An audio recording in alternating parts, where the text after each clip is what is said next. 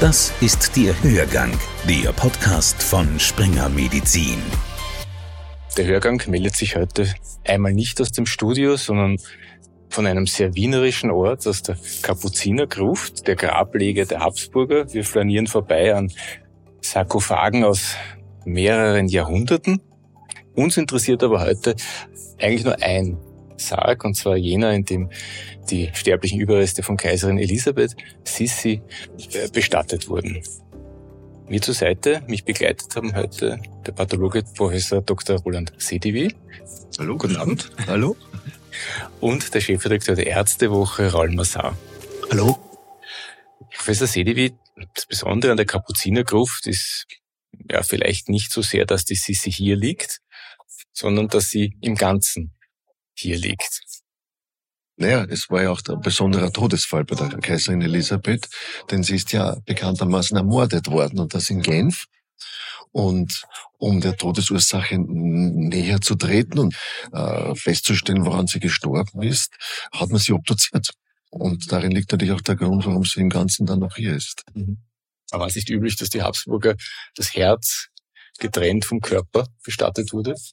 Ja, ja, es war die getrennte Bestattung war üblich bei den Habsburgern und hier hat man halt eine Ausnahme gemacht, auch mhm. weil das der Kaiser Franz Josef nicht wollte. Mhm. Mhm. Die Obduktion von der Sissi, um jetzt auf ihr Spezialgebiet zu kommen, war ja nicht so eine gmate Wiesen, wie man sagt in Wien. Der Kaiser war nicht erfreut. Warum ist es dann dennoch dazu gekommen? Ja, man hat Rückfrage in Wien gehalten und zwar eben der entsprechende Gesandte aus Wien, der mit der Konsulat in Bern Kontakt aufgenommen hat und man hat den Kaiser verständigt. Und die erste Reaktion war natürlich, okay, sie soll das jetzt sofort zurückgebracht werden, aber, und das ist das große Aber, äh, die Genfer Staatsanwaltschaft hat darauf bestanden, nachdem sein gewaltsamer Tod war, dass er so obduziert werden muss. Und so ist also eine Korrespondenz entstanden zwischen Wien und Genf. Und die Schweizer haben einfach darauf beharrt und gesagt haben, das ist bei uns ortsüblich, das ist bei uns notwendig und daher möchten wir das durchführen. Das hat den Kaiser natürlich nicht sehr erfreut. Mhm. Letztlich war es aber so, und ich denke, das wird ein Grund gewesen sein, dass man eine Teilobduktion angeboten hat, wo man nur das Herz selbst ansieht und sonst nichts eröffnet bei der Kaiserin. Jetzt haben wir vorher vergessen, die besonderen Todesumstände der Kaiserin eigentlich zu erwähnen. Vielleicht weiß das nicht jeder. Sie wurde ja von einem italienischen Anarchisten ermordet. Nicht versehentlich, nur sie war nicht das primäre Ziel. Wie hat sich das abgespielt damals? Ja, der Luigi Lucchini wollte eigentlich jemanden anderen töten, weil er war Anarchist und ihm war nur wichtig, dass er irgendeinen von diesen oberen äh, Personen äh, töten kann, weil er wollte einfach im Mittelpunkt stehen, wollte zeigen, also wir das Proletariat, wir sind die Armen und wir möchten uns jetzt zur Wehr setzen. Jetzt hat er dann in Lausanne erfahren, dass die Kaiserin Elisabeth nach Genf kommt. Daraufhin hat er sie zusammengepackt, nachdem der andere, das vermeintliche Ziel, nicht gekommen ist. Sie hat gesagt, na, wenn dann schon, dann wenigstens die Kaiserin Elisabeth, das ist eben noch interessanter für ihn, wäre Kaiserin. Und ist dann also nach Genf gefahren und hat sich dort abgepasst. Und wie ist er da vorgegangen? Naja, wir wissen, dass er am Quai de Mont Blanc der Kaiserin entgegengegangen ist, während sie mit ihrer Hofdame äh, Richtung äh, der Genève, das ist ein Schiff, mit dem sie wegfahren wollten, und die beiden Damen marschieren also unversehener Dinge einfach den Quai entlang und nicht weit vom Schiff weg, also vielleicht 50, 60 Meter vor dem Schiff Anlegeplatz, äh, kommt er in so leicht federnden Schritten, er wechselt den, den Gehsteig, das Trottoir von links nach rechts ein wenig, und die beiden Damen wundern sich noch, was tut denn der? Ist der verrückt? Und er kommt dann auf die Kaiserin zu mit einem leichten Sprung und man sieht die Waffe eigentlich gar nicht und wirft so nach dem ersten Blick die Faust auf ihre Brust. Die Kaiserin ist erschrocken, fällt nieder und er läuft davon. Ein Passant sieht ihn laufen und natürlich, auch wenn sie anonym war, man hat gewusst, dass das die Kaiserin Elisabeth ist, ist der Passant diesem Mann nachgelaufen und hat ihn auch gestellt und festgehalten. Man hat noch nicht gewusst, was passiert ist. Auch die Elisabeth selber nicht. Sie hat gedacht, was, auch gesagt, was wollte denn der Mann? Wollte er meine Uhr stehlen? Also im ersten Moment hat es nicht nach einem Attentat ausgesehen, sondern nur nach einem Rempler. Von außen, ja, aber tatsächlich hat er ja mit einer, also mit einer Pfeile attackiert und ist sozusagen die Pfeile ins Herz gerammt. Jetzt ist das ja nicht so einfach. Ja, das stimmt. Also ich, ich habe da sogar ein Exemplar mitgenommen. Man kann es leider nicht sehen, aber ich habe das nachgebaut mit dem Holzstiel und da hat er seine Dreikantpfeile einfach in den Holzstiel gegeben, hat die Spitze noch stärker zugeschliffen und hat dann mit einer Bewegung, mit einer Aufschlagbewegung, wenn man das so sagen will, mit dem sportlichen Begriff, von rechts oben nach links unten in den Thorax eingestochen. Und zwar 11 Zentimeter unterhalb des Schlüsselbeins und 11 Zentimeter vom Sternum, vom, vom Brustbein weg. Und hatte das Glück, gleich in den dritten Interkostalraum einzustechen. Also zwischen den, zwischen den beiden Rippen. Ja, genau, zwischen den beiden Rippen. Und diese dünne Pfeile, man muss sich vorstellen, die ist ja nur fünf, sechs Millimeter breit und, und vielkantig. Die dringt natürlich leichtens dadurch, dringt durch die Lunge durch, durch den Vorderwand des Herzens und durch die Hinterwand. Die Folge war, dass natürlich es von der Herzkammer in den Herzbeutel hineingeblutet hat und geblutet und geblutet, bis der Herzbeutel so prall und voll war, dass das Herz mechanisch am Schlagen gehindert wurde.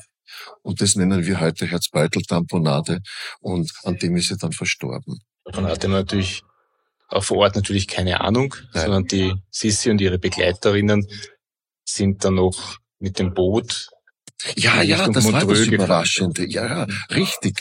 Also sie sind dann noch weiter zum Boot. Der Kaiserin ist es gar nicht einmal so schlecht gegangen, aber doch, wie sie dann über den Anlegesteg drüber gehen, auf einmal greift die Kaiserin äh, ihre, ihre Hofdame an der Hand und, und bittet sie zu, zu stützen. Sie gehen dann weiter aufs Schiff, setzen sich nieder in der Nähe einer Kabine. Die kann man heute auch noch besichtigen in Genf. Das Schiff gibt's noch. Und lassen sich dort niedersetzen, sich hin. Und zunehmend wird ihr aber jetzt schlecht. Also sie fühlt sich nicht wohl, es ist ja schwindlig und sie verliert das erste Mal das Bewusstsein. Und daraufhin reagiert die, die Hofdame lässt den Kapitän verständigen und sagen, bitte, es handelt sich hier um die Kaiserin Elisabeth, sie ist ohnmächtig geworden, es muss was passiert sein, weil sie wollte ihr ein bisschen Luft verschaffen, der Kaiserin, und hatte die Bluse aufgeknöpft und hat gesehen, dass darunter ein Blutfleck sich befindet. Die Schwere der Verletzung war gar ja. nicht so sichtbar und die Blutung ja. erfolgt ja eher langsam. Ja, genau, genau so ist es.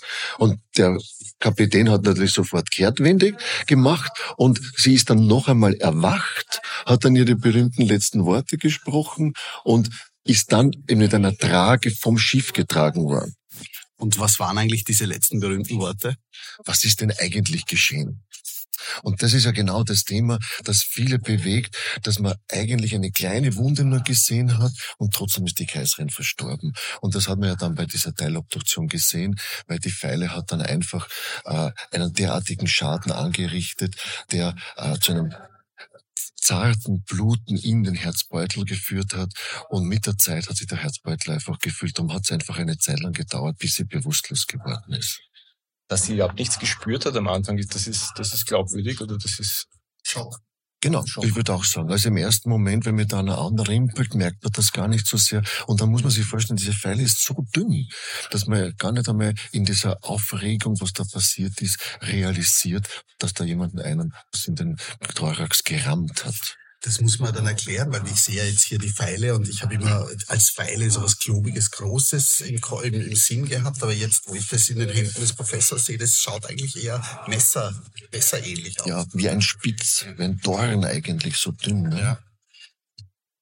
Hat es Versuche gegeben, das Leben der Kaiserin zu retten? Erste ja, Hilfe? ja, es hat erste Hilfemaßnahmen gegeben. Das erste, was man gemacht hat, war nicht, dass man das Mieder geöffnet hat. Da war immer das Thema, hat das Öffnen des Mieders dazu beigetragen, dass die Kaiserin verstirbt? Das muss man mit Jein beantworten. Denn das Mieder kann nicht so einen großen Druck ausüben, äh, dass hier eben die Blutung verhindert wird oder verlängert wird oder dass das Öffnen des Mieders den Thorax so befreit frei, dass es wahnsinnig blutet. Nein, nein, nein. Also das ist äh, marginal, hat es vielleicht eine Rolle gespielt, aber eher, dass sie, das ist das, was die äh, Gräfin, ihre Hofdame wollte, dass es ihr Erleichterung beim Atmen gemacht hat. Und das war wahrscheinlich wichtiger, wäre wichtiger gewesen fürs Überleben, als wie, dass diese Blutung beschleunigt worden wäre. Hätte sie überhaupt eine Chance gehabt zu überleben damals, mit den damaligen Möglichkeiten, wenn man das richtig gemacht hätte? Und was könnte man heute tun? Ja, es gibt die Meinung, dass das ja, man hat das Wissen ja gehabt. Der berühmte Franz Schuh aus Scheibs, äh, der ja in Wien ordiniert hat, der hat ja diesen, den Perikardpunktion ja entdeckt und beschrieben. Das Wissen war da. Aber ich habe mir von meinen Kollegen sagen lassen, die das irgendwie immer wieder durchführen, es ist nicht sehr leicht, auch heutzutage eine Perikardpunktion durchzuführen. Und dann darf man nicht vergessen, das Rettungswesen war nicht so entwickelt, kein Hubschrauber und dergleichen. Also ich denke, nein, auch wenn manche in Publikationen meinen, das wäre möglich gewesen, aber die Wahrscheinlichkeit ist so gering, meiner Meinung nach, dass es nicht der Fall wäre. Wir werden jetzt einen Raum weitergehen, in die benachbarte Franz-Josefs-Gruft, wo dann der Sarkophag von der Sisi ist. Jetzt sind wir dann noch beim Maximilian, kommen aus einem eher dunklen, in einem sehr nüchternen, hell erleuchteten Raum. Dieses Nüchtern entspricht auch vermutlich ihrem Wesen. Ja, das kann man sagen, ja. Sie war ja nach den ganzen Geschehnissen, die schlimmen Erlebnisse, die sie hatte, äh, war sie sehr zurückgezogen, ist dann nur mehr in Schwarz gegangen und auch ihr Sterbekleid, was ja eigentlich kein Kleid war, sondern eine Kombination aus einer Bluse mit einem Rock war in Schwarz gehalten. Sie hat sich auch immer wieder den Fächer vor das Gesicht gehalten.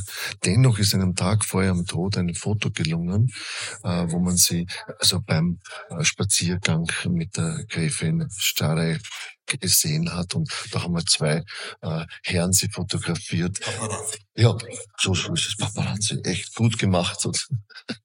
Sie haben die Originalakten äh, studiert. Äh, wo liegen die eigentlich? Also der Obduktionsbefund liegt bei uns in Wien im Hof- und Staatsarchiv der Nationalbibliothek und man kann sich das also dann ansehen. Es ist sogar digitalisiert und man kann also hier genau nachlesen, was durchgeführt wurde. Der Originalbefund ist allerdings auf Französisch und so muss man ganz gut Französisch sprechen, dass man das übersetzen kann. Und da steht aber alles genau drin. Es gibt einen Totenbeschaubefund und es gibt einen Obduktionsbefund und das war genau das, was ich gemacht habe. Ich habe einfach alles nachempfunden und nachgestellt, auch äh, in meinem neuen Buch auch gezeigt, Fotos, wie diese Verletzung zustande gekommen ist. Also im Grunde genommen das, was die modernen Rechtsmediziner machen, dass sie rekonstruieren den Stichkanal und damit kann man ein bisschen mehr Anschaulichkeit für diesem Sterbefall bieten. In dem Buch sieht man übrigens auch dieses letzte Paparazzi-Foto. Sie haben das jetzt so dargestellt, man nimmt sich die Akte und liest sie durch. Wer jemals Unterlage aus dem 19. Jahrhundert gesehen hat, weiß, dass es in reiner Kurrentschrift gehalten. Da kommt es ja auf die Handschrift des Kollegen sozusagen an, äh, ob man das dann auch noch nachvollziehen kann, was da ja, das stimmt. Es gibt zwei Dokumente, die jeweils aus vier Seiten bestehen. Und der erste ist eigentlich ein reiner Totenbeschaubericht der auch wiedergibt den Auftrag, den der äh, Beschauarzt bekommen hat. Und der ist so wie Sie sagen, ganz genau so in einem äh, doch eher schwierig zu lesenden Stil gehalten. Und der zweite, der eigentliche Obduktionsbefund, der ist also wirklich sehr, sehr schön und den kann man gut lesen. Also fast äh, eine, eine, möchte ich sagen, volksschülerhafte Schrift. Also wirklich nicht schwer. Ist sehr, sehr genau beschrieben. Uh, ungewöhnlich war einfach die Zugangsmethode. Da habe ich ein Aha-Erlebnis gehabt, weil so würde ich heute nie auch nicht teilobduzieren. Man hat nämlich einen bogigen Schnitt gesetzt, vom Brustbein weg, unter dem Rippenbogen entlang, so einen Halbkreis, möchte ich sagen, und hat so den Thorax geöffnet. Das machen wir heutzutage nicht. Wir machen in der Mitte auf und spreizen den Thorax auseinander. Und das ist ungewöhnlich, diese Zugangsweise. Und ich vermute auch, einfach um möglichst schonend vorzugehen, damit eben in Wien die Abneigung, die schon gegen diese Obduktion bestanden hat, nicht noch zu Aggressionen zu führen. Also es gibt einige Quellen und auch Vermutungen, dass äh, die Kaiser Magersucht gelitten haben sollen. Ähm, gibt es darauf Hinweise in der Obduktion? Na, eigentlich nicht. Man macht eine eher allgemeine Beschreibung und ich darf vielleicht daraus zitieren. Der Körper war völlig nackt und mit einem Bettlaken bedeckt. Wir schreiten nun an die Untersuchung der Leiche. Diese ist die einer Frau von etwa 60 Jahren mit folgender Beschreibung. Der äußere Eindruck ist ruhig, scheinbar ohne Muskelverkrampfungen. Die Haut ist schlaff, die Totenstarre nicht vorhanden. Die Hautfarbe blässlich, gelblich blässlich, die Haare dunkelbraun, die Augen graublau, gute Bezahnung. Und das war's eigentlich. Also sie sind da nicht so ins Detail gegangen. Also wenn man heute eine gerichtliche Obduktion durchführt, würde man da wesentlich genauer sein. Und das ist überraschend, äh, dass sie da einfach, aber es war auch der Zeit geschuldet. Man hat früher nicht so exakt beschrieben teilweise. Man ist auf das, den Kern, das Wesentliche eingegangen und das war's.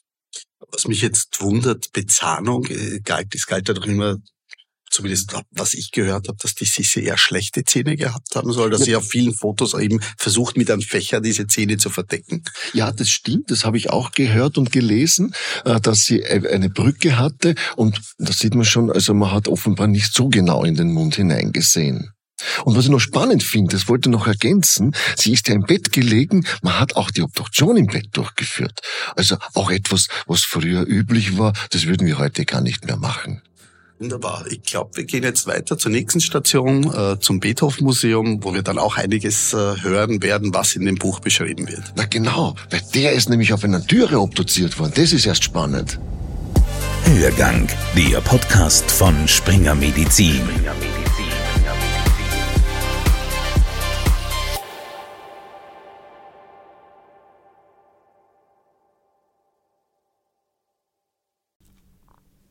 Sie wollen keine neue Podcast-Folge mehr verpassen? Dann abonnieren Sie am besten gleich unseren Newsletter. Den Link zur Anmeldung finden Sie in der Folgenbeschreibung.